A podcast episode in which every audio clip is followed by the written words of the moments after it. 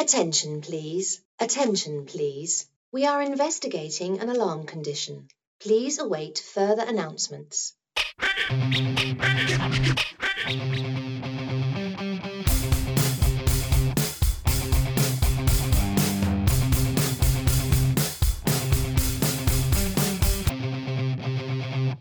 Had a nice little text chat with Steve Wang a little while ago. Today is his birthday. Oh, wow. Oh, happy birthday, Steve Wang. That's awesome. So I wished Steve a happy birthday, and we chatted for a little bit.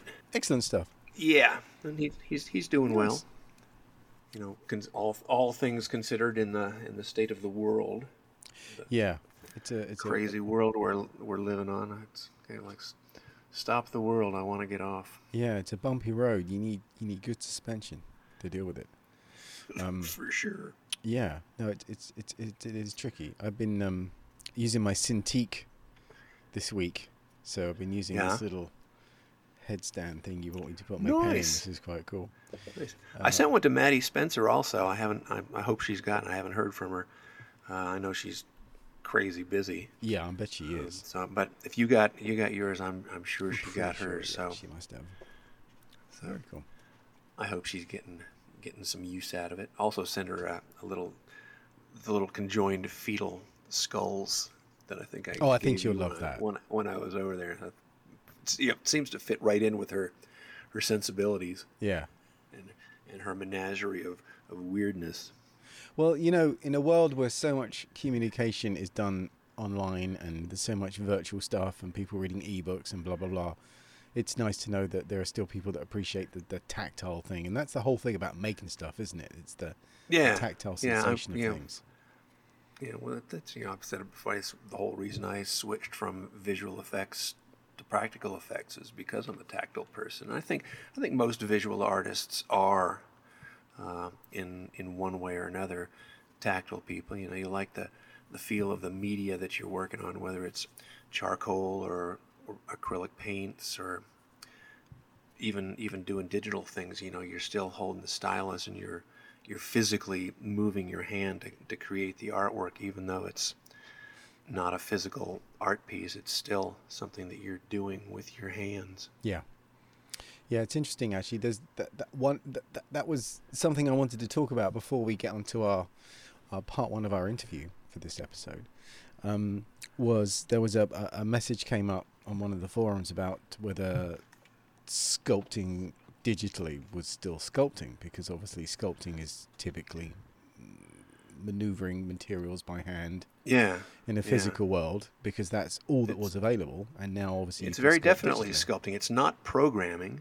No. I mean, programming allows you to sculpt digitally, but the act itself is not programming. You're not typing zeros and ones.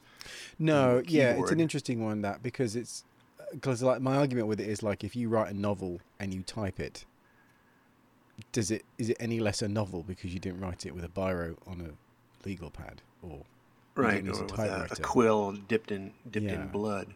But that's precisely the point, I think, because over time the act of writing has changed. You went from scratching in dirt to making clay tablets to papyrus to vellum, whatever, mm-hmm. stretched skin to paper to digital. That it's a kind of a natural progression, and at every stage the act of writing has always been coming up with plots and all that kind of stuff. And it gets easier if you can type stuff up, but that doesn't relieve you of your responsibility as a writer to write. Sure. I remember when the IBM Selectric typewriter came out with the little ball with all the letters just on it. Punch the paper. It spins around and it automatically will correct mistyped letters. At this point, I just want to play the sound of that very typewriter working away, because it's pretty awesome.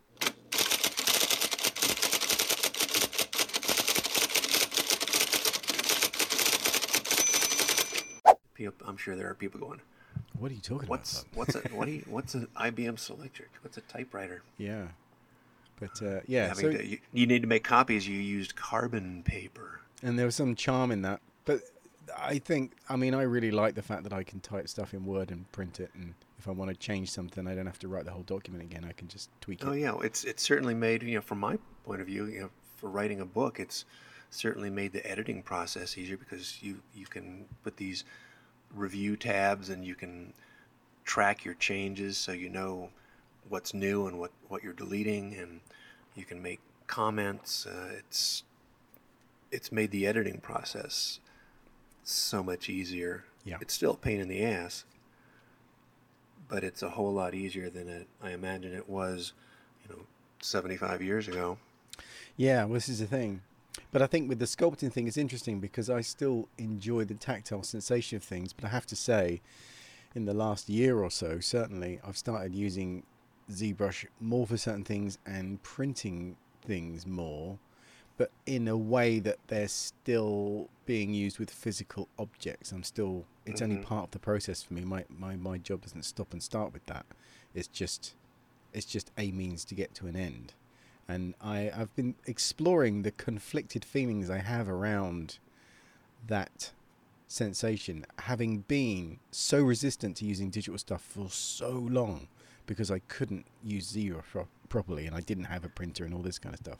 And over the last few years, I'm in the same boat.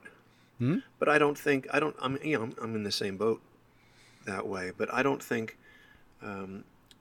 now that with the advent of scanner technology getting better and better and prices dropping similar to the way 3D printers were just a few years ago, I don't think the ability to digitally scan an actor's head and print out a core on a resin printer that you modified in ZBrush is going to take the place of physically life casting with silicone or alginate anytime in the foreseeable future. I don't know. I mean, maybe it might do, but this is the issue I have. If you're doing a life cast with silicon, no one would say, "Oh, you're cheating. You should be using moulage." How hygienic! Do you know what I mean? So it's like, But that's how we used to do it, and things change. And I think it's a difficult one when new things come along, especially if an industry adopts processes a certain way and you don't. I've heard this from a fair few people, but what I think that the conversation I had with Sangeet a few years back, something that he said that really stuck with me was to not deify the process. So how prosthetics are made, there are mm-hmm. we love the way that things have been done in the past, and obviously the people like Dick Smith and Gordon Smith, and they've developed processes and materials and techniques that we use all the time. But if you hold them in such high esteem that you don't do anything new yourself because you're just doing what has been shown to you in the past, that's very limiting. Right. That's very limiting, especially if there are young whippersnappers coming up who use these things without that luggage. They don't have. Well, I think it's the same across many industries. There are woodworkers who relish the old school ways of doing tongue and groove and doing things the way the pioneers did, mm-hmm. To create fine furniture that is, unquestionably spectacular when you see some of the finished pieces done using these ancient methods. But that doesn't, I think, take anything away from tools like the Shaper or, CNC machines where you can cut out and do these precise things with technology instead of old school hand tools. The end result is the same. Yeah. Well, I mean, there is certainly the ability to be able to do that is an important skill. But if you're competing with, if you're repairing something or fixing something that needs that, that's good. But if you're mass producing something and that's your living, you're not going to be able to make enough quick enough if everybody else is using CNC machines. Right. So by definition, you'll just get run out of town. So you have to adapt or die. But at the same time... Sure, but it's not one way or the other. No, exactly that. It's more a case that it's using both. It's like, for me, using ZBrush and printing things just allows me to do more sophisticated sculpts and better stuff, basically, with what I know. And the more you use it, the better you get at it. And you can, like we've talked about... using ZBrush and layers to mock up ideas for different character makeups using ZBrush and layers in the same amount of, you know, 4 or 5 different ones in the same amount of time it would take you to use it pushing clay around on a life cast. Yes, yeah. And I mean, it comes down to working smart, not hard. Yeah, and you know, the learning curve aside from the amount of time and effort it takes you to get to a level where you can do that. Yes, but that is actually not as much as you think. That happens with anything, you know. If you've never used a hammer and tried to pound a nail into a piece of wood, yeah, you're probably going to lose a thumbnail or two trying to get really good at pounding a nail and hitting it once and it's done. Well, that's true. I mean, those manual skills, those hand-eye coordination skills, they're just as hard earned. But there's nothing wrong with knowing those and also having a screwdriver and a power drill in your toolkit for when it's necessary to do. Do you know what I mean? It's absolutely. It's a tricky one, but I've definitely noticed that you are working now as well in an industry where that is the norm in a lot of areas. So times that you have to work on things have shortened essentially in a lot of areas. Yeah. So if you don't have the means to thrash out 5 or 6 designs digitally in order to burn out all the ones you're not going to need and get to the one you will so you can start sculpting, then you're stuck with just sculpting them manually at greater cost and greater time. A lot of it has to deal with budgetary constraints. Well, that's it. Yeah, it's all very different. It's an interesting one. So I think for all of that, I think it's kind of inevitable that that's going to come in. It's just whether or not we think that's still sculpting. But I guess that depends on your definition of what you think sculpting is. Because in the past, sculpting has been one thing. That's because that was all that was available. If Michelangelo had a fucking Cintiq, you bet your bottom dolly would have fucking used it. But you know, or if he'd had a Dremel. Exactly. So just give it another 300 years and no one will be thinking about it. Like, you think about the word driving. That was presumably originally for driving horses or driving a chariot. Mm-hmm. And now that refers to driving a car. You don't have to specify that it is a car you're driving because it's so commonplace that most people who drive are driving cars. They're not driving cattle because it's not practical when you're trying to pop to JCPenney's. So, so it's an interesting conversation, and like I say, this conflict I have with loving the old school techniques and the traditional ways of doing things, but in the last year, like I say, I've kind of turned a few corners where it's really helped me to do things digitally, and so I'm just kind of interested how that's going to start manifesting itself in a lot of schools where they don't necessarily teach this yet because it's all that's digital stuff. It doesn't belong here. And I think it's inevitable, and that is right around the corner. When I was over for the prosthetics event, and I was down at Falmouth, and then you and I were up at Bolton, they were already incorporating 3D scanning and printing into their programs. Yeah. And they're probably among the first universities to do so. Yeah. Well, I think it's that hybrid thing, isn't it? That was a word that was used recently in the magazine, like hybrid artists that are doing some stuff digitally, some stuff practically, mm-hmm. or they're comfortable enough in both that they can decide which they want to use. And I think that's the way to go, where you start pulling in the things you need. It's along the same lines of practical effects shops now having digital departments, visual effects departments in-house also. Mm. So there's less chance of miscommunication between shops doing the practical effects and those doing the digital effects. It's all under one roof. Yeah. And it's basically one-stop shopping for production. Yes. Yeah. And I think that's a sensible way because as well the practical, or if it's in the same department, that department can make a better call about whether something should be digital, practical, or a mix, rather than just trying to argue it out in a meeting, you know, where you got two warring factions, the CGI department and the visual effects department and the practical. And just because you can do something digitally doesn't always mean that you should. Yeah. But also if you have to take everything into consideration. Yeah. Well, I think as well that the fact that there was a time where that was a separate department, then there was a reason for them to try and secure that business, whereas now I'm of the belief that there's so much visual effects, or there are so many visual effects elements, even in non-effect stuff, just changing the colour of the sky or making the ground look less wet or whatever after a rainstorm.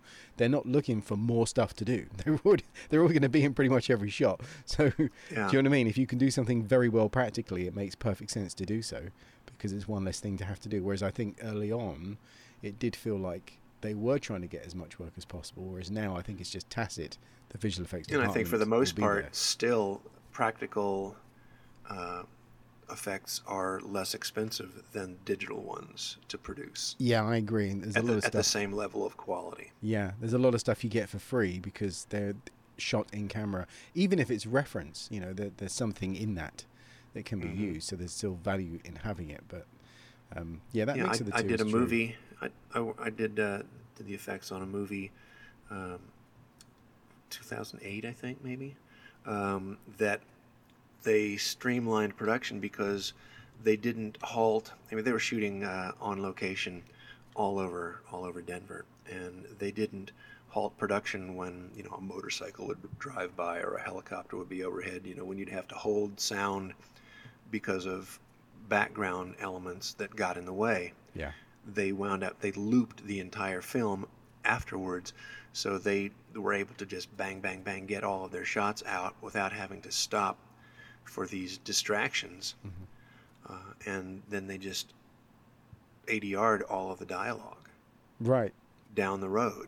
That, you know, granted, that's an added expense, but you weigh that against the time lost by, you know, holding for an hour out of an entire day because of traffic noises and aircraft and whatever. Yeah.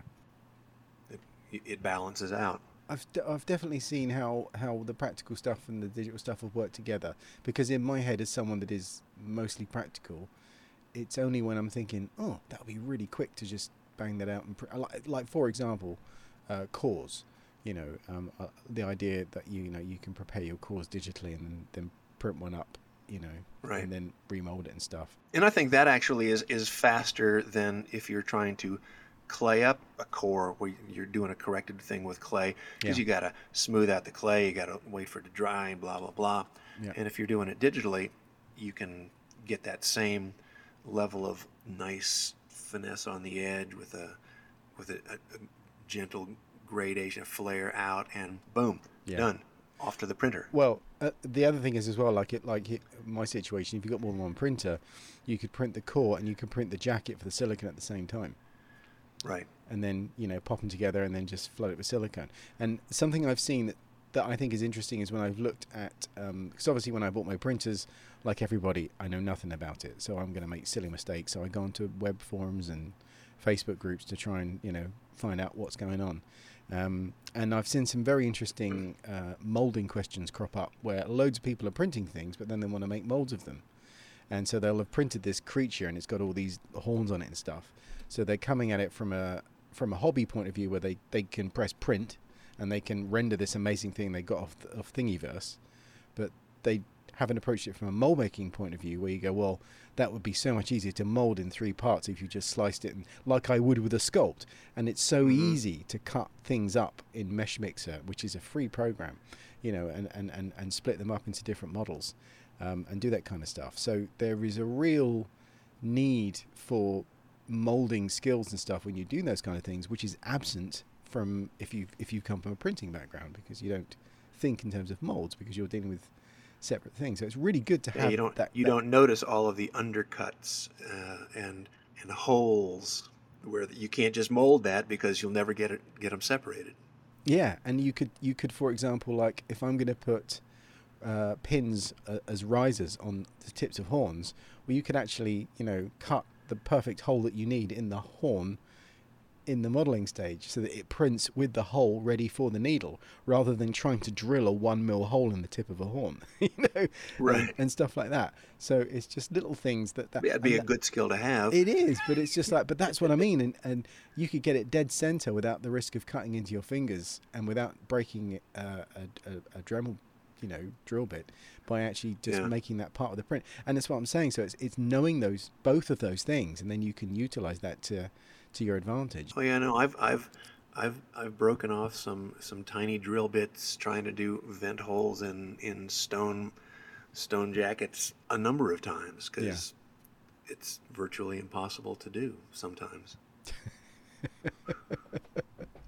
Wow. At least for Todd. Yeah.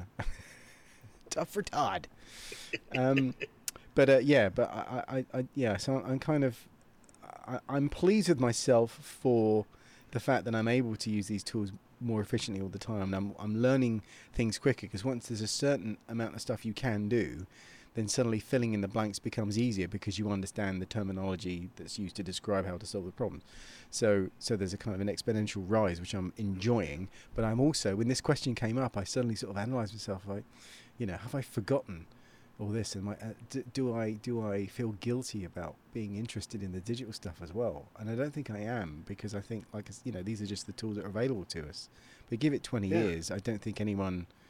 We'll think, just like if you take a photo now, of course it's a digital camera unless otherwise stated. Well, it comes back to what Jake said when we were talking at the prosthetics event.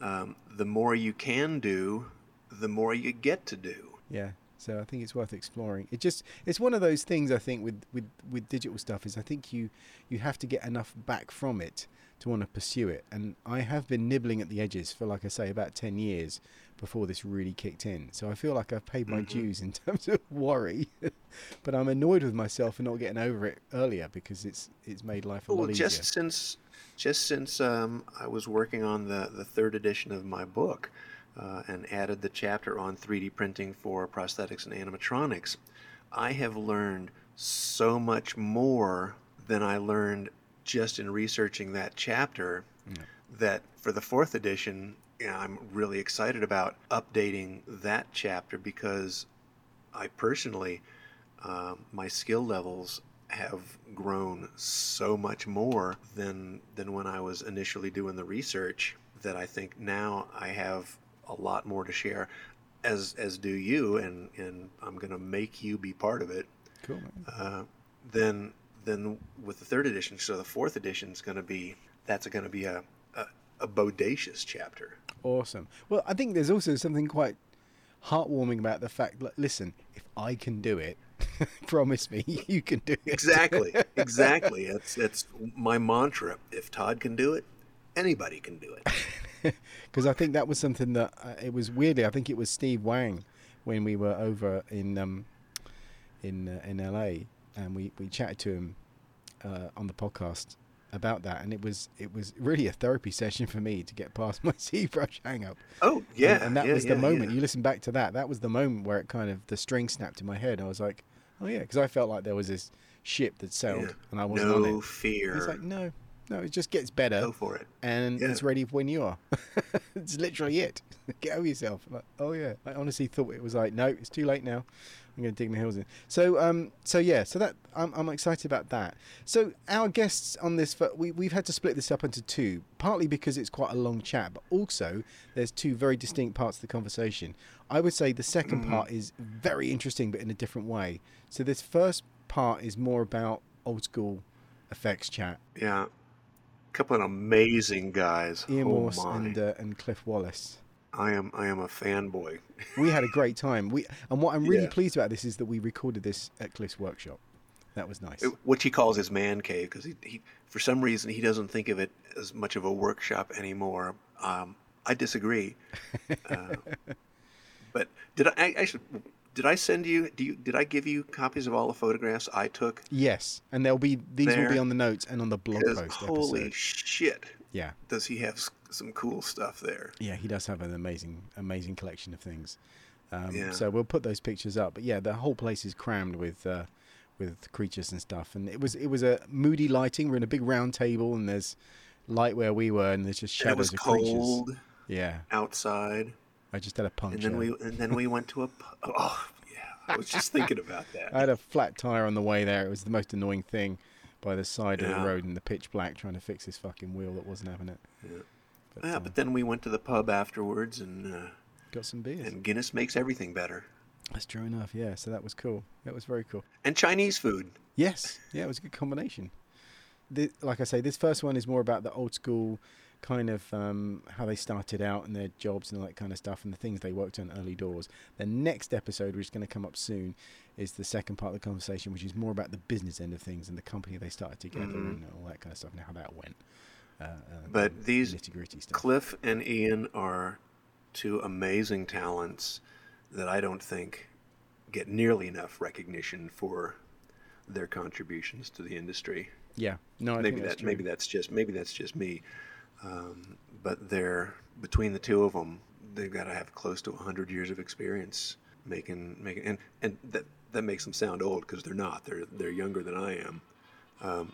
They just started early. Yeah, they just started early, and oh my God, what a track record! Yeah, well, it's very cool. I mean, this is one of the privileges of doing this podcast is that you get to chat to people who I know, have got stuff under their belt, but a lot of people haven't heard of that really should. So we get to put that out and say, hey, look at this work. The people that look at the things that they've done. Check out the movies that they worked on 30 years ago.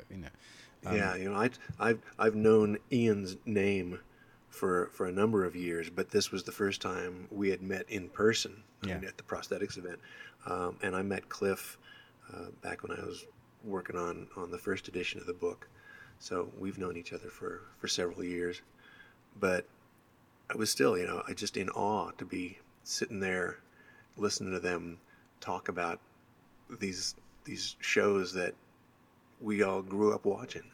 Yeah, it was amazing watching your face. There was a few times where he would sort of wistfully go off on one, and then he kind of look at you as if like you were bored and you were like on the edge of your seat, like, tell me more. It was amazing. Yeah, it was fantastic. Yeah. This is our chat with Ian and Cliff. Check it out.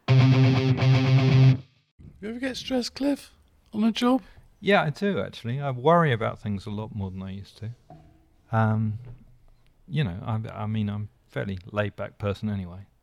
But yeah, I do worry about things more. Running jobs, though, is stressful. I mean, there's so much to worry about. Yeah, I mean, that's why I don't generally do it anymore. Yeah, it's a lot better to have someone else do that for you. Been there, done that. Yeah. Yeah, I mean, there's only so much you can do. Well, I love being on set, but I hate getting up at 3:00 in the morning. Well, yeah, I mean, I think if a makeup takes longer than 3 hours to put on, you've designed it wrong. Personally. Yeah, there's ways around it. Having just spent many weeks doing 4.5 hour makeups. Yeah, I mean, sometimes it is that intricate, and sometimes you go, when you see what's done, you go, that could have been a mask. Yeah. Most of the time. Yeah, which is a shame. So we should say, we're in your workshop, Cliff, surrounded by ghoulish things. Yeah, it's my man cave these days. I mean, it doesn't really function as a workshop anymore. Does it not? No. Well, it's not long since you had a job in there, Cliff, is it? I think the last job that we did in here was for a film that never happened, which was about last Christmas. Right. But before that, I had a spate of doing these. There was a spate of feminist horror movies, and I seemed to be their go-to man for some reason. What's a feminist horror movie? Well, when all the men get destroyed. Yes, yeah, basically. That's pretty much it. They were very much smash the patriarchy. That's fair enough to try and redress the balance because it's been. Women getting ripped to pieces for long enough, I suppose. So I did about three in, it seemed a very short time. It was probably about a year. Mm. But generally, I don't run this place as a going concern anymore. I got in the industry to make horror movies. I love horror movies. I would still rather be making little, small, low-budget horror movies than working on the latest Marvel film, They seem to have the most freedom to really explore the genre. Yeah, absolutely. Do you have a favorite that you've done? Movies? Gosh. No, I mean, the sort of things I like are obviously the sort of classics. I like Creature from the Black Lagoon. I like obviously like the films that got me into this in the 80s, things like The Howling and American Werewolf and The Thing and Videodrome especially. Fright Night. Huge. The original Fright Night? Fright Night, yeah, a little bit, I guess. I love that movie. Anything in the 80s, I guess I loved. But I also loved a lot of sort of the early British things, sort of Amicus and Tegan things and obviously Hammer things. Yeah. I think I remember the Hammer. And the Wicker Man and Blood on Satan's Claw was always my favorite. Which I still love. I think it's a great movie. I don't think I've seen that. You should see that. It's fantastic soundtrack. Yeah, I mean, I'm sure someone's remaking it as we speak. Probably. Speaking of soundtracks, we really dug the soundtrack on 28 Days Later. Oh, yeah, absolutely. That we watched earlier today. Yeah. To refresh our memory in preparation for today. We should have watched that. I think I enjoyed it more this time. We should have watched that, shouldn't we? We should have done. I haven't seen it for a long time, actually. What your memories are. I mean, Danny Boyle, obviously, is a huge music fan. And great soundtrack. It was used well as well because it really helped the story along. Yeah. It wasn't just slotted in. Yeah, I mean, the Brian Eno tracker really works for me. Just gone quiet. Yeah, it's gone quiet. I'm trying to remember who did that. Well, it was there's a lot of Underworld. It's Godspeed, isn't it? Black Emperor. Godspeed, you Black Emperor. Yeah, that's the main big thing. It's the main. He's clever. He's clever at picking things. Mm. But just using it the right way as well, moving the story along. Yeah. And it was weird how the editing is so you always feel like you're on your toes, like you never get to relax. It's always twisting and turning. Yeah, I was feeling anxious through the whole thing. Yeah, it was anxiety. It's because of the pacing and the way. The whole sort of idea of the film was that it was all going to be shot on very cheap cameras. Which it was, but they did spend a great deal of time lighting it very carefully. Mm. But all those shots of deserted London, which were really achieved because everyone had a camera and they just went and stood on various buildings at 3:00 in the morning. I was wondering how they did it because it was amazing, and Westminster Bridge. Yeah, what? And Danny's daughter and a few of her mates stood at the end of the streets and with a wad full of tenors and gave people tenors not to go down there for 5 minutes.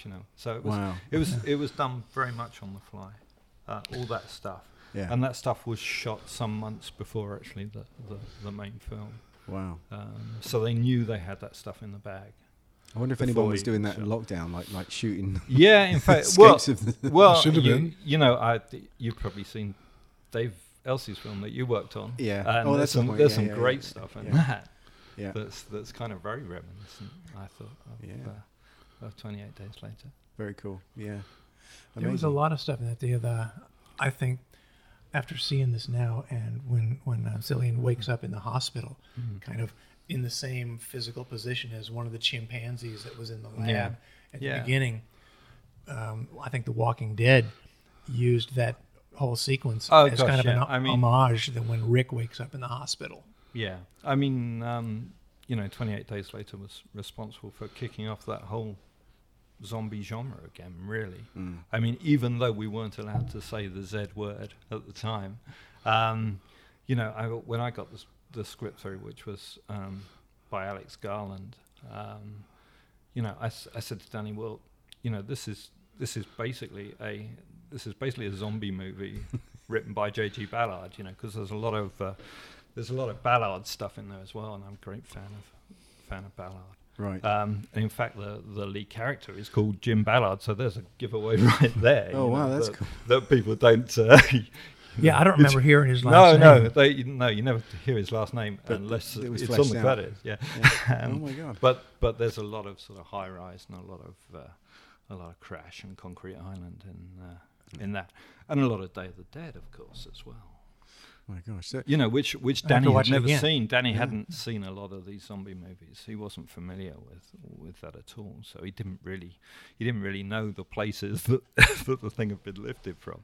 Yeah. And there's a lot of John Wyndham and things like that. Yeah. Yes, I got that vibe, that whole Triffids vibe. Yeah, definitely a Triffids thing. Yeah, which I love the BBC. Have you seen the BBC Triffids? No, I have not. It was really creepy. The last time I was here, I remember Rob Mayer was working on some Triffid prosthetic pieces. Oh, right. Oh, yeah, maybe did they redo? They must have remade it. Yeah, because he was working on some kind of little wound, Triffid wounds, and that was 2009. Yeah, I read Day of the Triffids and I Am Legend in the same month, and it was quite devastating. It's just it was like how lockdown made you feel, but like 10 years before that. Well, I tell a story. I mean, how I got into the industry was that I went to Wimbledon, like you did. Yes. But Anita Rowcroft went to Wimbledon. Really? Yes. What course did she do? Same course, the Technical Arts Interpretation. When was she there? She 3 years after me, so she must have joined in 95. in the summer of 1985, yeah. Because it was a really good course when I was there. Both the sculpture and the painting course. Did you have Val Charlton there when you were there? No, she after I was there. So I mean, obviously, I wanted to get into films. I was obsessed with makeup and stuff, but I didn't know how to do, and there was no courses. Yeah. So someone talked to me at school, said, "Why don't you do theatre design? Because it's near, and there's mould making, and it's kind of designy." So I kind of got talked into it. So did they have the design course and the interpretation course, or the interpretation course hadn't started yet? No, which was the making side of things. Yeah, you did both. So you came at it more from a theatre discipline? Well, it was literally theatre design. Yeah, straight down the line, which was really useful because scene painting was really useful. Yes, to have a technical kind of like approach to something. Yes. So anyway, I did that, and I wanted to get into films, and I really didn't know how. Had I been more aware of how to do it, there's because a kid in my course, Richard Padbury, got onto Jedi. I could have got into that route, but I didn't know how. So anyway, I was making props somewhere. And I was working with a guy called Jim Sands, and he was much more clued into what was going on. He'd worked on Labyrinth, and he just said one day, if you really want to get in, I think there's this film, Little Shop of Horrors, coming in, and I'm going for an interview on it. And I just, on the back of him, knowing where to go and what to do, went for an interview job. And I wanted to be a sculptor, because that's what I thought I did at the time. So I went for this interview with Lyle Conway, and... he looks at my portfolio, and literally the stuff I had was all stuff I did for jobs. So it was also like sculpting big spoons for cats or dustbin lids or something. And it really wasn't that. And did you get to do all of it? Did you sculpt and mold and all that, the whole thing? So you were like a jack of all trades. Theater, yeah.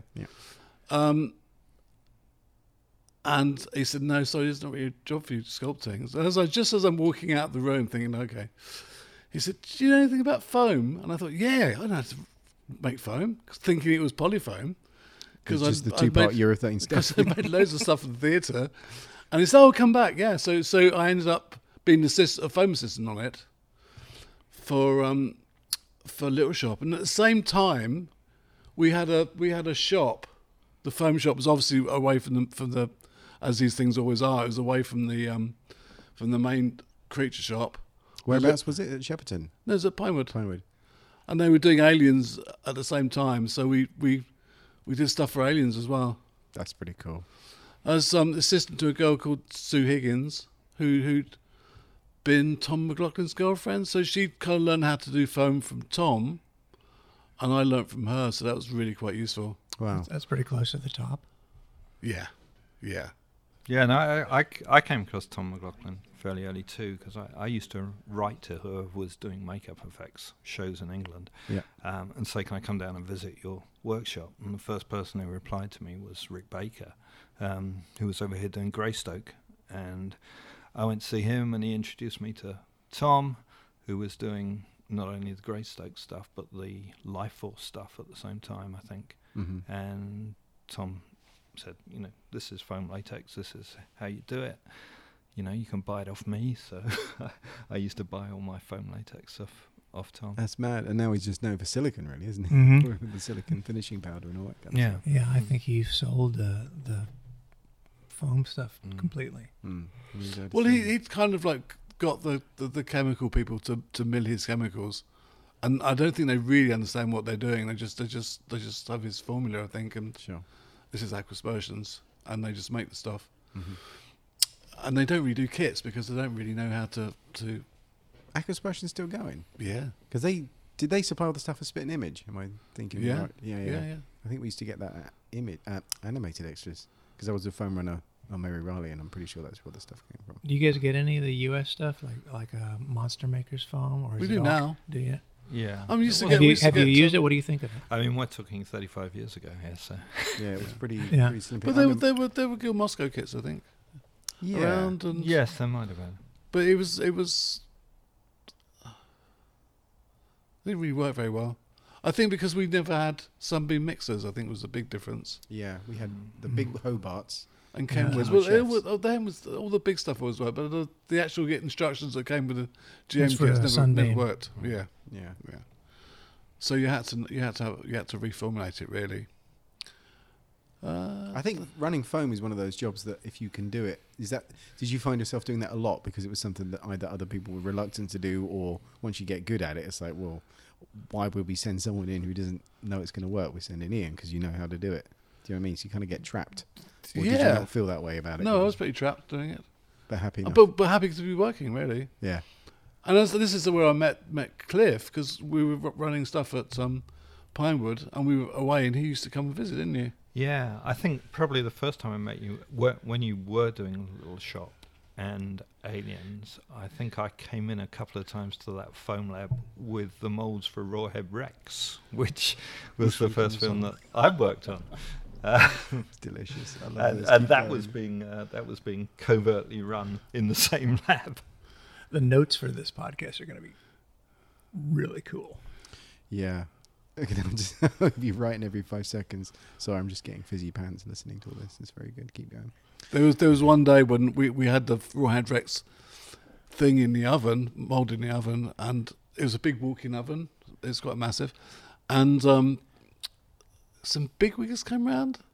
And also Lyle Conway came round. And also I think Stan Winston came round as well. So they all sort of come in the same morning. And we had this thing that if we found out, we're going to get in trouble. And at one point, I kind of was like walking over towards the door was open of the oven, and I sort of fell against the door to close it so no one could see there was a very obviously different looking mold in there from plant molds. Yeah. Oh dear Lord, that's amazing. I mean, maybe I don't know what would have happened. It would seem quite generally all right to do the Little Shop and the Alien stuff at the same time. Yeah. Well, at least they were both in the same studio. Yeah, yeah. Were they both Warner Brothers? No. I don't know. No. 20th Century Fox. Yeah. I don't know how we got paid. I guess it was kind of like, because we're getting money from Little Shop, I guess. I think we were probably getting backhanded. I doubt if you were getting paid for Rawhead Rex, actually. I think we did. You probably got a couple $100 in your back pocket, I would think. Yeah. Digestive biscuits. Probably not that much. So that was an amazing move. I mean, that was a big deal. Little Shop of Horrors, like the whole puppeteering of those plants for a first film, phenomenal. Yeah, and also everybody at one point had to puppeteer. Right, it was just generally accepted that they were puppeteers. So like 10 of them, and very good ones, you know. Yeah. But so just it was generally accepted that you do a bit of puppeteering. So and I've always puppeteered ever since then, really, because I did a bit on that and. Which is quite lucky. And they were quite, I mean, it's like a who's who of the industry that was in that. I know David White was there, and Nick Williams. It's Dave Else's first job. Right. Danny Parker was on it. That's right. Yeah. Neil Scanlon was chiefing up the animatronics. Wow. That was quite something. I mean, is there any footage of like the whole behind the scenes stuff? Because that puppeteering, I remember seeing some video years ago animated of them, like, you know, operating like rigging, and it's quite a performance to see all these people making the full size Audrey do its thing. It's like well, because a lot of movement even there. For the theatre productions, you know, the big Audrey is quite a feat of puppetry. I mean, it was the first real proper film sets I'd seen, really, in you know for as a job, and they were all legged up. I mean, every the shop was all like 6 foot above ground so that people could walk underneath, and I just thought that's how things were. I didn't realise it was, you know, it was very, very special because the director was a puppeteer, and that's how they worked. And it was very, very clever. Yeah, and very, you know, all around getting these plants to look good. You know, so the whole production was more or less based on that, really. Yeah, and it had been a successful stage show, so I guess they knew what they were doing. And I was late for most of a year, I think, between the two of them. My wife's getting ready to music direct a theatre production at Little Shop that's going to open after the first of the year.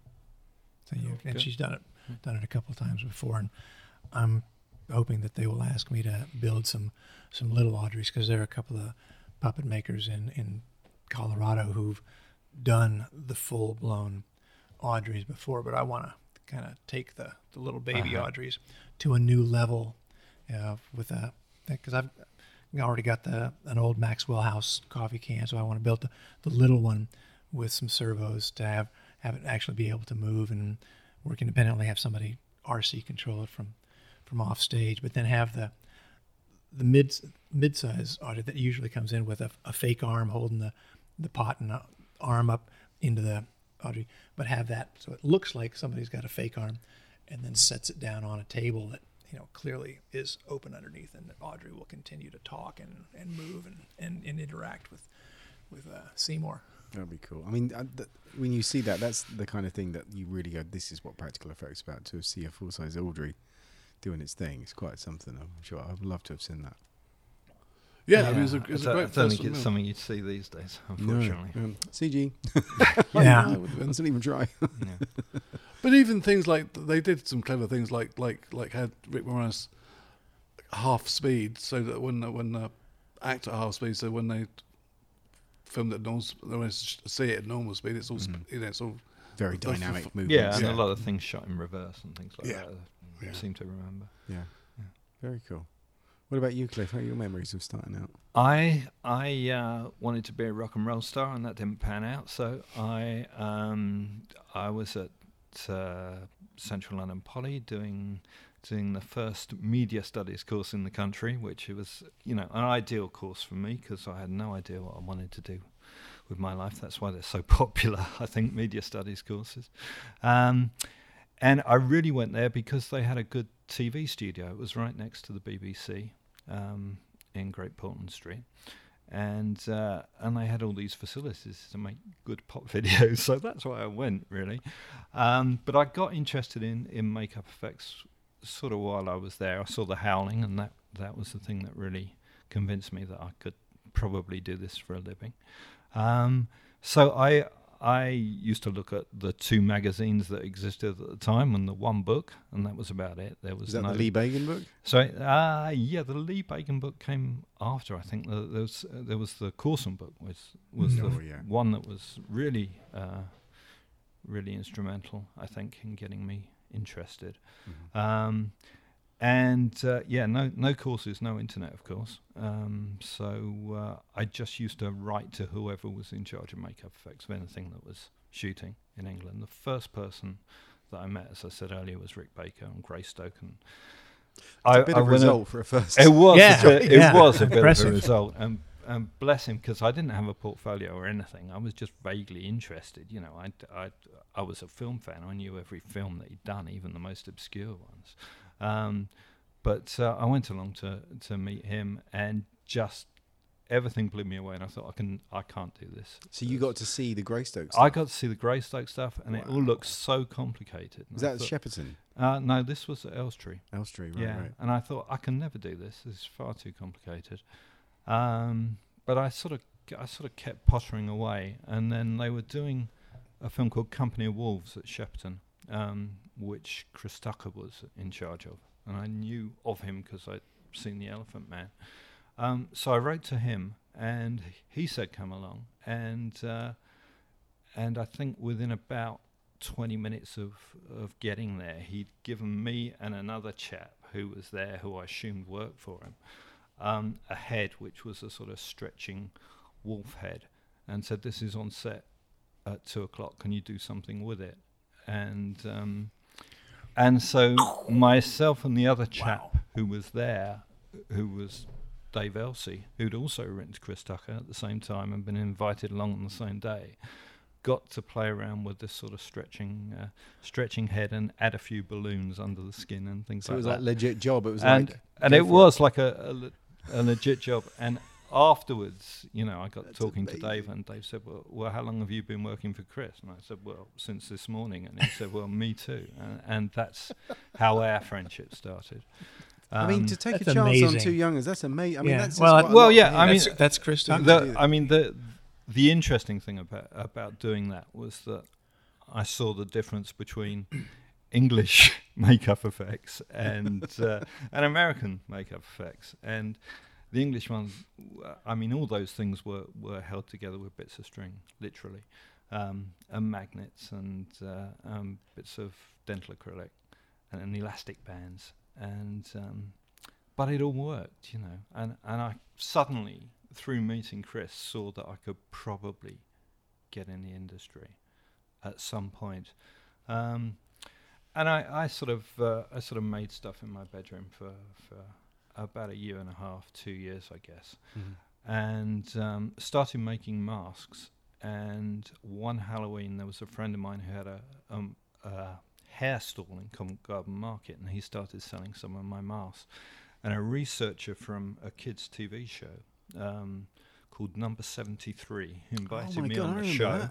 And I went along and with a few masks and did this sort of TV show, which was a live thing on a Saturday morning. And while I was on, someone rang me up and offered me a job on Rawhead Rex, and that was the first. That was my first job. Have you got video of that? I could track burnt it. I remember that show. I loved it. It was chaos. Along with my final year project, which was an awful Dark Crystal sort of rip-off thing with loads of puppets. I went along. I went along and did a few weeks' work on Rawhead Rex, which was a low-budget thing that Clive Barker had written. And while I was there, there was a mould maker there called John Schoonrad, and he said, if you like Clive Barker, you should go and talk to Bob Keane. He's doing another movie with Clive Barker that Clive's directing. And I knew of Clive because I was a big horror fan, and I was writing a lot of stuff at the time, writing a lot of horror stories. And so that sounded, a perfect fit. So I went along and met Bob. And that hadn't actually started at the time. There was about a 3-month sort of hiatus before it actually started. Mm-hmm. So I just did a couple of jobs for Bob while we were waiting for Hellraiser to start. So I did a thing called White of the Eye, which was directed by Donald Kamal, who directed Don't Look Now with Nick Rogue. And of course I was a big Nick Rogue fan because I've always been a big David Bowie fan. So, Manifold to Earth... came up, so that was great to meet him. Amazing. And while I was there, actually, they sent along Nick Dublin also turned up for the same job, and I remember Nick saying to the producer, "Oh, you've got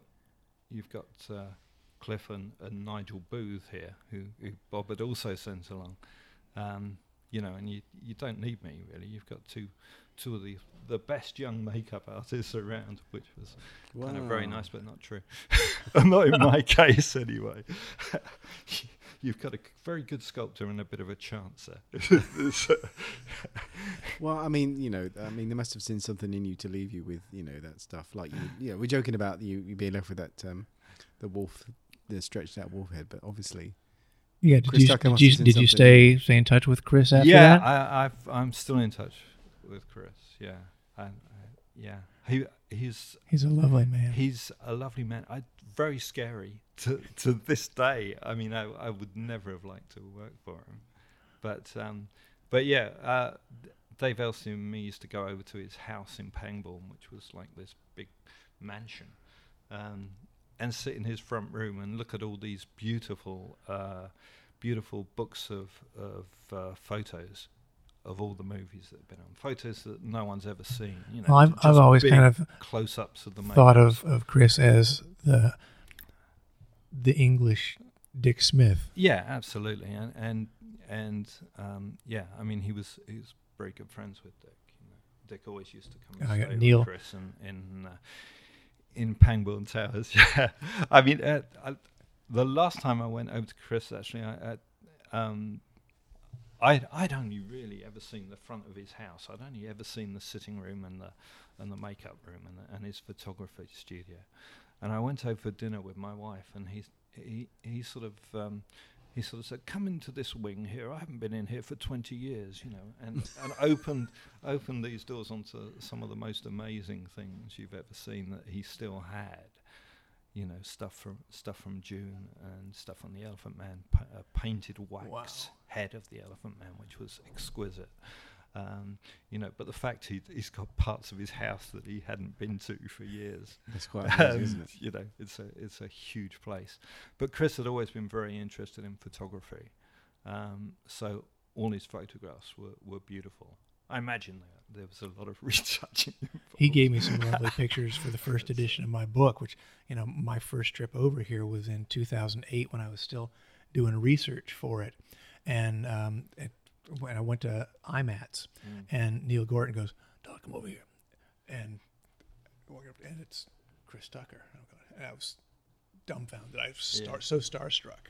And he said, "No, I want you to meet someone." He's a really interesting man. I mean, when we started playing around with translucent materials, which was about 1991, 92, when we first started Creature Effects, I remember going to Chris's house with one of these heads that we'd made, which was a translucent urethane for Steve Norrington's first film, Death Machine, which we were very proud of, you know. And we took this thing to Chris and said, "Oh," and he sort of said, "Oh yes, I was making silicon heads actually 20 years ago," you know. And you know, he did a lot of this stuff that we now take, you know, for granted. He'd actually done it and thrown it away, you know. Wow, that's amazing, isn't it? That's very cool. Yeah, because I remember you doing a silica makeup on as an advert, wasn't it? With the I mean that I think that was probably the first silica makeup that was done, certainly in Europe. We've been talking to Gordon Smith and Dick, and Gordon had sent over some pieces from Legend of the Fall, which were all encapsulated in urethane. We had a guy working for us, a guy called Colin Ware, who'd done some fantastic work. Yeah. We'd seen some bodies he'd made for Prime Suspect, and he had encapsulated gelatin to stop gelatin melting, basically. So when we started looking at the silicon stuff, he said, "Well, how about encapsulating it in cat plastic?" So that's how that whole cat plastic thing came around. I think we were actually the first people to do it. What year was this? This would have been about 92, 93, something like that. Wow. So it really was right at the beginning. You know, our main sort of thrust was that we were trying to do makeups that were reusable, which was kind of the wrong approach for using cat plastic. But it was a big process in those days, because there weren't any platinum-based silicons for us. And I remember the first time I'd heard about encapsulated silicone.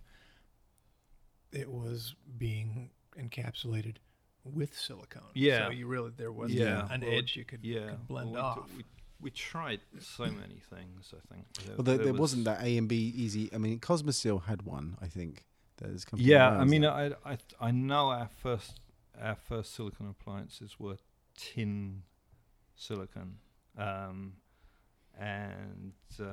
was one in the States called Liquid Skin. There was a lot of oil involved in that used to seep through the barrier and all sorts after time. I know when we sent the pieces over to Dick Smith, he said, "Oh well, it's a good idea, but the cat plastic is a bit brittle. It's a bit hard. You know, Stuart Freeborn was using this cat plastic 20 years ago. Maybe you should talk to Stuart about where he was getting this cat plastic from." And which cat plastic did you use? It was straightforward Glatsan. Right. But what we used to do is we used to make it softer by adding something called dibutyl phthalate to it, which is kind of a no-no these now days. Completely banned. You can't get that anywhere. But they used to use it in kids' toys when we were using it.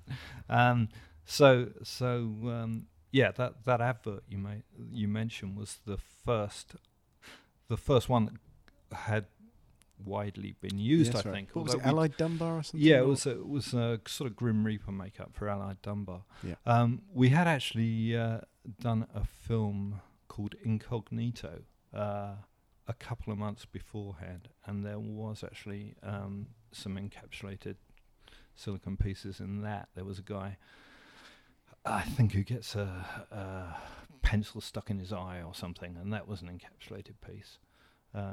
So I think that was actually the first, but certainly the Allied Dunbar thing I remember was the first one that I'd written about.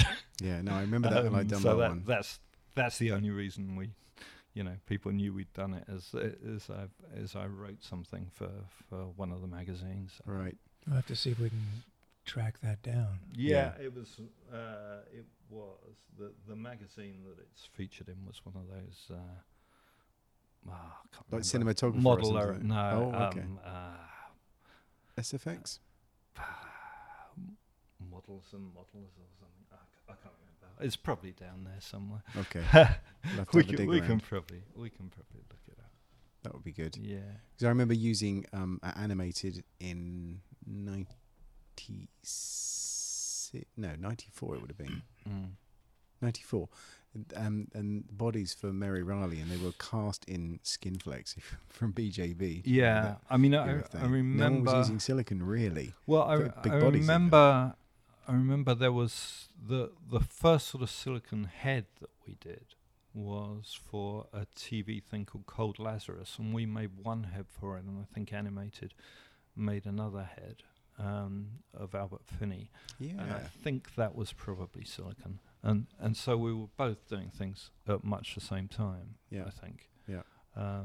But I remember our first translucent heads, the ones we did for Death Machine, were because we'd seen the stuff that ADI had been doing for Demolition Man, I think, which they used something called ESD40, which was a sort of a plasticized urethane. Right. And we found something very similar over here called Hyperlast. And then we went on to something called Cellarcast after that, which we did a fake head of Sean Connery for First Night. Oh my God, with Richard Gere. Yeah, and that was it was a really, really nice head actually. Although the production told us we wouldn't be allowed to cast Sean Connery's head, so we actually got a cast from Never Say Never Again, I think, and aged it up and made a very nice head of him. And I remember him actually coming into our little workshop, which was a porter cabin at Pinewood, and saying, "That was a lovely head you did, boys, but why didn't you ask me to do a live cast?" And we said, "Well, your people wouldn't allow us." But that Cellarcast was a good material. It felt a lot like silicon. Unfortunately, it wasn't UV stable, so during the course of the film, he changed race. That's quite funny. There was a bunch of those things that you'd paint them before the thing, and then by the time you got it on set, like Conathane was one, wasn't it? And it was Evergreen. Yeah, Evergreen. Because I remember there was some Square Pusher stuff that Millennium did. Were you involved in that? That were being cast. They had like an 8-year-old girl. They cast her in sections and then made a body. And it was like a race against time. I remember Waldo, I think, painting it, and it was having to paint it with Trier inks. Yeah, to get it to stain. We painted everything with Trier inks originally, and also did Dave Elsey reminded me the other day because we were working together. Is that we were probably the first people who ever used to flick paint onto heads. That whole flicking. Thing that became so popular for makeups. Yeah, it's just kind of like standard now for skin illustrator kind of thing we did. Yeah, I mean there weren't skin illustrators then. Yeah. No, that's what I mean. I don't think I saw skin illustrator until I went to the first makeup show in LA. I think that was the first time that I'd seen any skin illustrator. Yeah.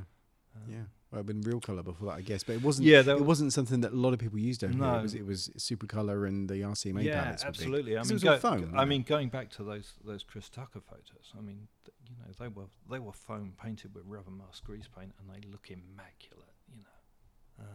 So anyone who sort of says they can't, you can't make foam look good. Yeah, I just had someone ask me. They need to see those photos. And a message just.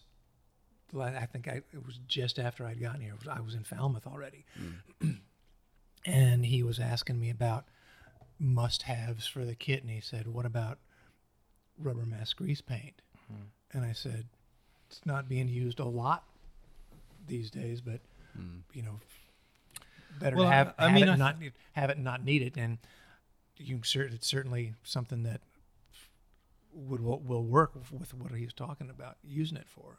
Yeah, I think that whole translucency thing in makeup really started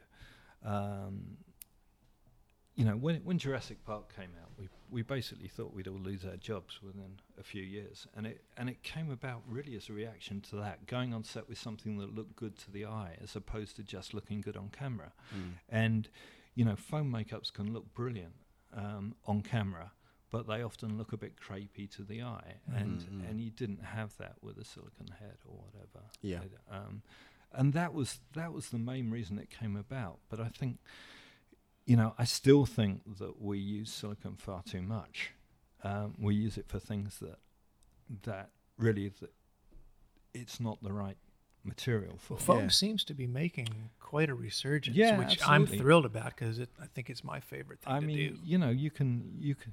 It actually glues to the face as regards to just being anchored, which I think, you know, I don't think we've ever really cracked the gluing silicon thing. No, it's always a little bit like, you know, and you get the silicon detached from the encapsulant sometimes. On the high stress, you get that a lot. And also the weight of silicon, you know,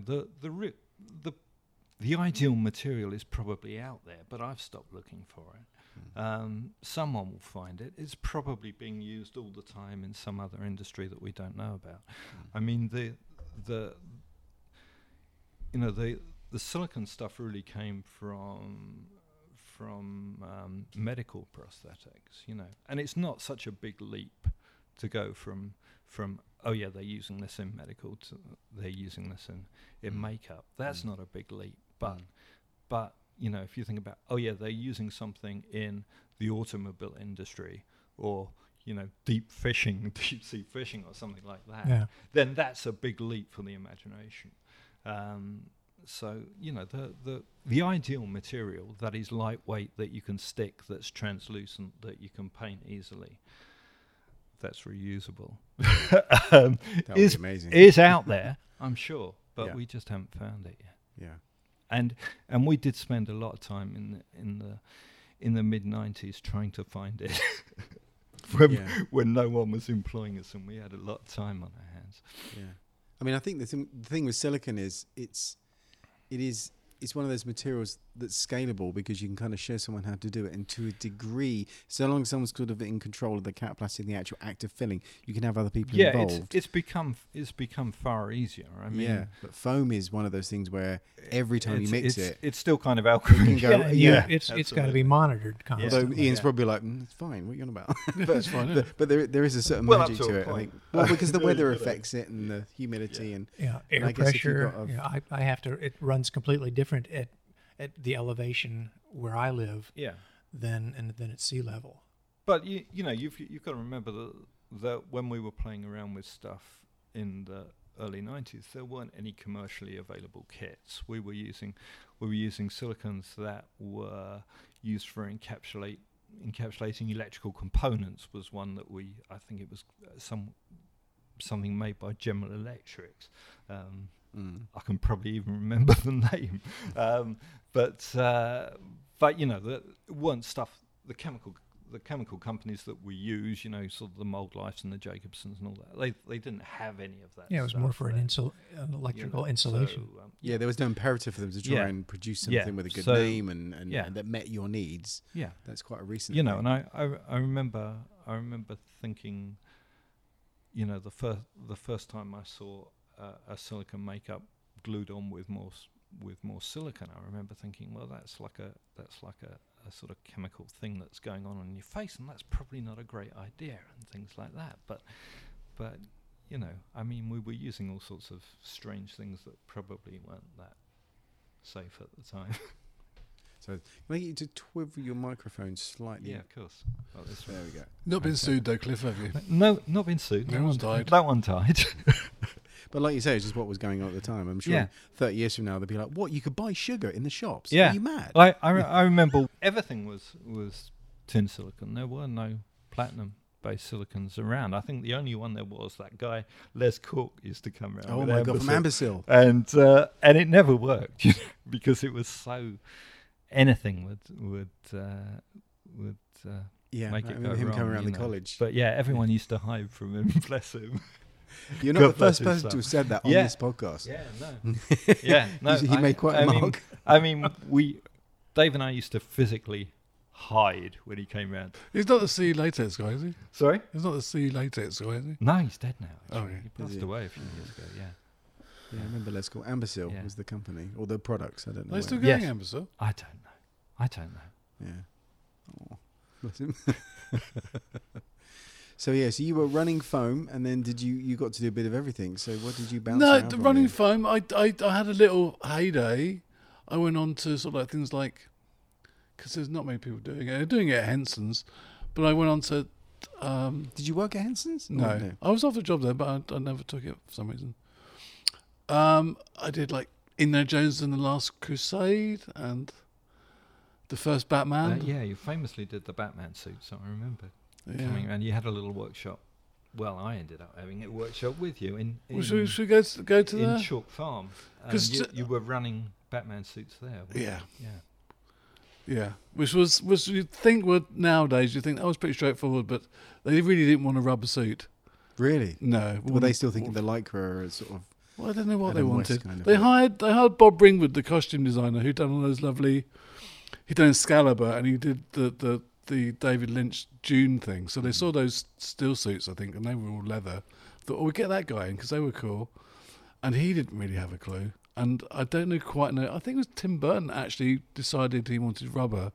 I remember the big thing was that they had to come out of the mould absolutely perfect. Right. Yeah. They weren't painted. There were no seams on them. We didn't have like the superhero movies coming out like you do now. So that suit, we didn't see a suit like that before. No. There was like the lycra bodysuits. Maybe but there hadn't been that many superhero movies really at the time. In 89 was it? Well, there'd been Superman. Yeah, exactly. So it was lycra, and it was Christopher Reeve's body. That was it. Or I don't even pad it out. I think what happened, and I've pieced it together, is that Batman came up, and Steve Norrington decided that he wanted to do the Batman suit. So he went to Tim Burton. He did a Captain Britain thing, which I foamed for him on David White. He had his live cast and did a Captain Britain thing, which was lovely, and painted it all up. And he took it to a meeting. I don't know this for officially because it was sort of top secret at the time, but he took it to a meeting with Tim Burton, sorry, and they liked it. Steve never got the job, but in Tim Burton's head, he saw foam as a thing that he could do. He see the potential of it. So then he got Vin Burnham involved through Bob Ringwood, and she was like a costume person. So for a long, they ended up with foam, and it was. They kept changing the design of the head, and as Cliff said, no one thought you could paint it, or they should paint it. And of course, when they, because in those days it was you had to have union mold makers. You couldn't mold things yourself, and the head was in two pieces. And so there was a seam on it, and that was a massive nightmare because they didn't want to seam it and hit the seam. So in the end, what happened was, I kind of said to them, "Look, I think." I'm going to do a collapsible core and remold it myself. And I think Nick was involved. I think they asked Nick if that was at all possible. And I think he was doing the Joker, wasn't he? He was doing the Joker, and I said, yeah, that's probably possible. So it kind of got done behind the backs of union mold makers, who I hope aren't going to hunt me down and kill me now. But it was a weird time. I remember that. I remember them. I remember on Mary Riley. Well, that would have been 1888. Yeah, that would have been Batman, and I was on Mary Riley in 94. So only 6 years later, and there was still that union-y thing, and then it was petering out by the time I was on Harry Potter. I remember there was a lot of friction. Well, it was with the younger people coming in, but they would work in a different way. It was basically Bob Keane who got rid of it, really. Right. He just hired people, and you were doing live casts on Hellraiser, weren't you? Oh, yeah, absolutely. You didn't have to get union. We were pretty much doing everything. Were collapsible core molds much of a thing at the time? No, I don't know where I saw it from, actually. I just, and I say a collapsible core, it wasn't Rob DeFreitas clever. It was just basically, just a bit that come apart, and it had one piece silicon jacket, a thing with a jacket, which was not revolutionary, but it was a weird. Yeah, it was weird that whole union thing. I mean, over here it's not the same as the American union. Do you know what I mean? It was kind of like they had a way of mold making was just. I remember the molds were just like the mold maker's got to make the molds, because once the sculpt was done and it came into their domain, they mold it how molds are molded. That's what they do. And they did a beautiful job. They did a beautiful job, but there was, at no point was a mold maker then going on to the person casting the material to say, where would you like the seams? Which happens now. Yeah. Do you know what I mean? There's an interaction. It was just like, no, this is now my job. I'll do it the way I'm going to do it. And then you hand it on. And I remember hearing, you know, people like, you know, sanding things off to make molds easier. And it's like, no, that's all the skin texture. We need that. Do you know what I mean? Because they weren't prosthetic-y people that were making. They were just mold, not just, but do you know what I mean? They weren't part of a continuum. This was just their domain. And then you had people coming in around the time I started that were like, I'm making a mold a certain way because I want to get this result. And that was new, and that wasn't jiving with how they were doing. But the bigger problem was is they also had to do the live casts. Right. So you had to entrust them to get your life cast for you. And they never got a life cast of Michael Keaton. All right. So they got his body for some reason, but he wasn't, they come back without his head. So that was, it never really fitted. Yeah. Which is for a cowl is quite important. Yeah. I mean, they took some very clever measurements. This is all before I was taken on, but anyway, it got done. No one got hurt. It's in history now. They look great. People seem obsessed with that suit. I'm always being sort of people. Do you have like a spare foam? No, I still have one. Shut up. I still have. Well, it's in the loft at my mum and dad's house, but I still have a Michael Keaton foam. No really? Way. Yeah. It's probably dust by now. I haven't seen it for years. And it's not really painted, dude. So it's probably. Yeah, maybe. Yeah, and it will be dark and in a black plastic bag, so maybe I'm sitting on a fortune. Are you supposed to have it, or are Warner Brothers going to track you down? Oh yeah, I'm sure they'd track me down. But I mean, in those days, it was quite possible to just go around the skips at Pinewood and nick anything you want. I mean, I had an alien egg for years from Aliens. You know, that's just what you used to do. Yeah. Yeah, before the internet and eBay. Well, but stuff yeah, was and absolutely, you know, before... I should say that I had, as Cliff said, is I had a little workshop in Kentish Town, and it was just me and I had Stuart Conran working with me, so it was just two of us scratching our heads trying to work out how to do this thing. And it all got done. It was all very, you know, it seemed like more like we were opening new ground than we were, really. Did you have people showing you stuff, or was it a case of you having to figure stuff out yourselves? Back then, do you remember going to someone saying, "How do you do this?" and them telling you? Or was it I do remember ringing up Rob Bottin because they wanted a shine on it, but they couldn't paint it. So I rung up. I don't know how I did this. I think Warner Brothers got me a number, and I rung up Rob Bottin's workshop, and I think I spoke to Rob and asked him what he did on RoboCop, because that had the right sort of sheen, and he said they had this stuff called Armorall, right? Which I think is for buffing up car stuff, I think. It's for cleaning the tyres or the dashboard. Which we don't have in this country, that actual product, but I think we worked out something like it. It's kind of like WD-40. Yeah, I think they were silicon sprayed, weren't they? They were silicon spray, yeah. I seem to recollect these. So that was you know. So that was just a finish over the finished suit, you mean? Yeah. Right, yeah. Because that's an oil that doesn't damage foam. I remember being, you know, we used to use castor oil and silicon oil to lubricate the syringe, you know, the plunger, the giant syringe. We had the 6-foot syringe for filling out foams. But I think we can get armor oil now. I've used it somewhere. Sure. That's what I mean. So the ease of all of things and the free flowing information is so common now. It's really important to sort of set that scene of just how. Yeah, there's no internet. How would you find this thing out? The information was with the people doing it. You'd have to ring up the guy who did RoboCop and ask him. Yeah. I mean, I remember starting doing foam at Animated, and it was Nick Williams that showed me running foam, I think, and David White helped me with bits when I got problems, but there were times where they were busy doing other things. And next door, they were doing Judge Dredd, and Reza Karim was there, and he had run foam, I think, for Animated the year before on Frankenstein. And so he was, you know, very kind and helped me out. But that's the thing, is like, who do you turn to? Was it, did you work, or a lot of this stuff you were just digging new ground yourselves? No, I mean, I think, you know, it's always been a very small industry over here. Mm. And it was always a very male dominated industry. So we were all kind of fanboys.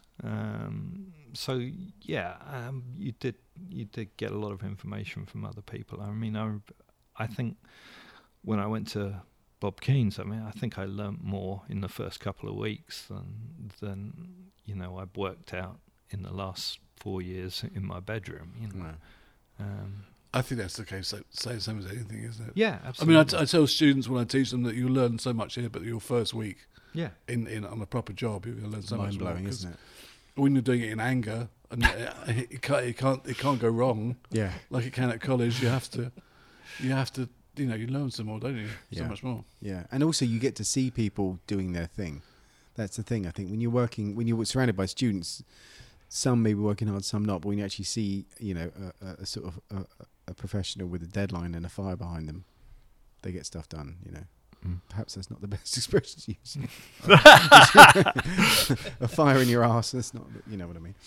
But yeah. Also, Alien 3. Was that before Batman? Alien 3 would have been after Batman. After Batman, yeah. I think I got that. And that was quite a big one because I don't think Aliens was, apart from the animatronic thing, I think most of Aliens hadn't really been a full foam suit. Right. And I think when people had done Predator and things, they hadn't just foamed a full suit. But when Tom Alec came over, they said, you can do it in pieces. No, we just do a suit, shall we? Just do the whole thing in one. And the head separate, and which seemed logical to me because I knew that you could get a whole bunch of Hobots in the same room and build an oven. Well, I don't know. I mean, the Rawhead suit was a whole suit, wasn't it? We were apart crazy. From its arms and its legs.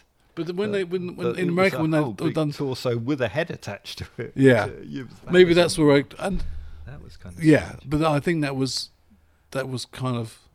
Stupid. Yeah, stupid. Yeah. We don't. And that's the mold you gave us. Absolutely. Yeah. No one thought to break it up. No. But I think when they did all the other big things like Predator, and they were all done in bits. Yeah. And the other alien. Yeah, the aliens were bits assembled on. Yeah. On diving suits, weren't they? Right. If I remember rightly.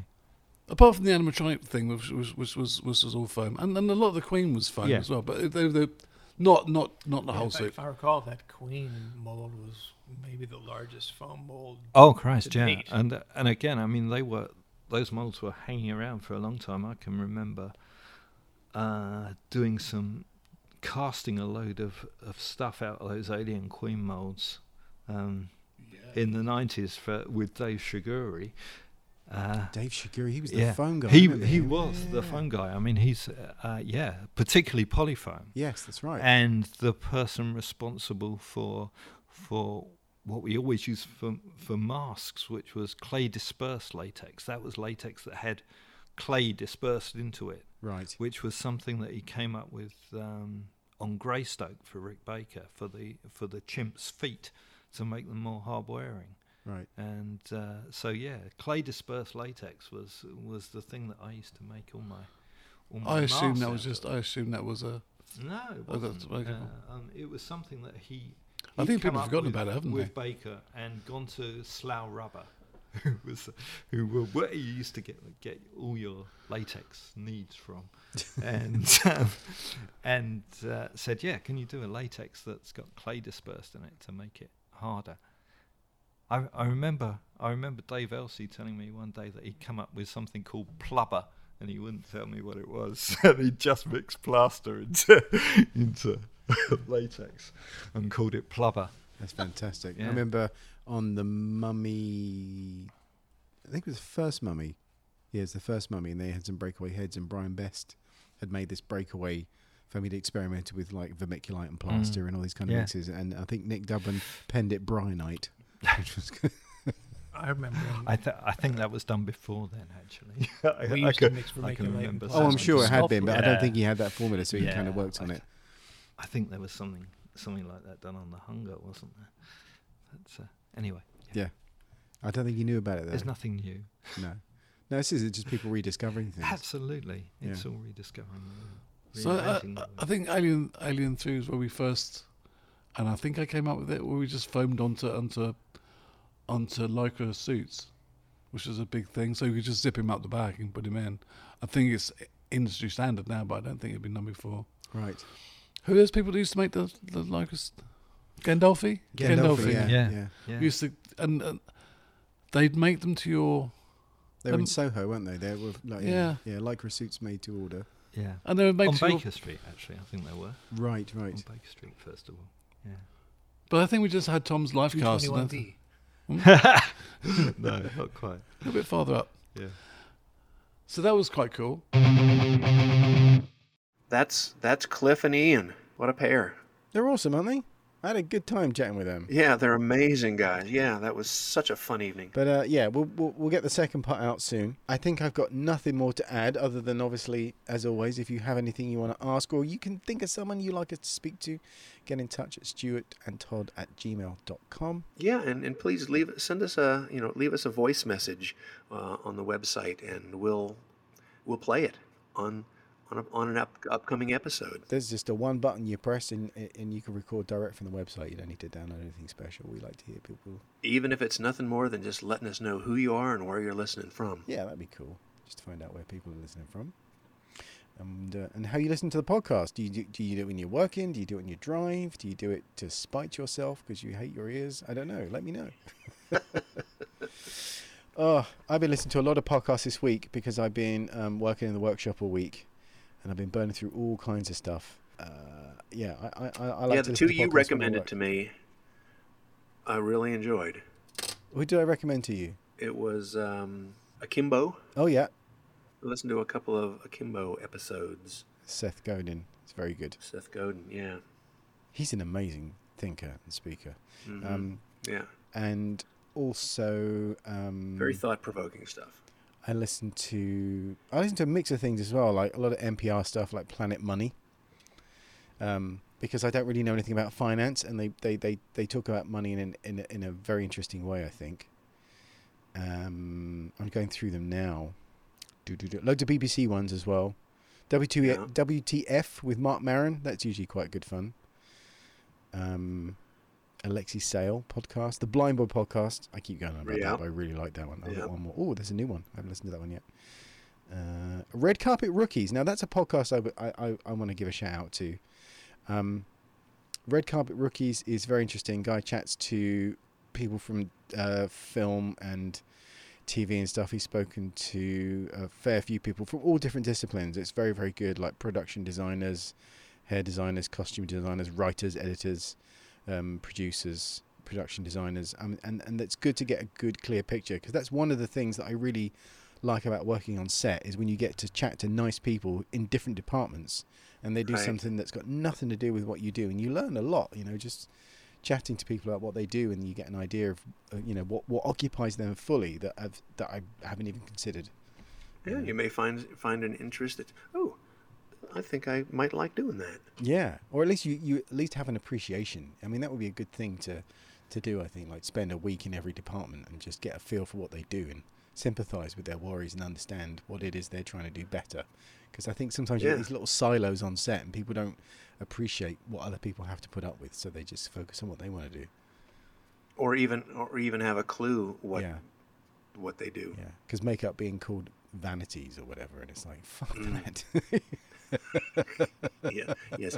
Don't do that, people. I remember working on this job. Actually, it was a job with Ian. We were doing a commercial. It was a night shoot. It was a commercial for Toyota. We made these creature suits, and this guy had showed up in the makeup tent, and we were like where the car park was. It was like the first tent that you come to was this big marquee where we were doing makeups, and so he popped his head in, and he saw us putting on all the costumes, the makeup and stuff. And his question was, does anyone know where the grown-ups are? It's like, fuck you. Wow. Because I'm, putting colour on something, that must mean I'm playing because you see that at school. It's like, okay. Wow. Part of the start of a 15-hour shift. I'm like, yeah, cheers, thanks. Yeah. Yeah. You want to walk out of here on your own or be carried out?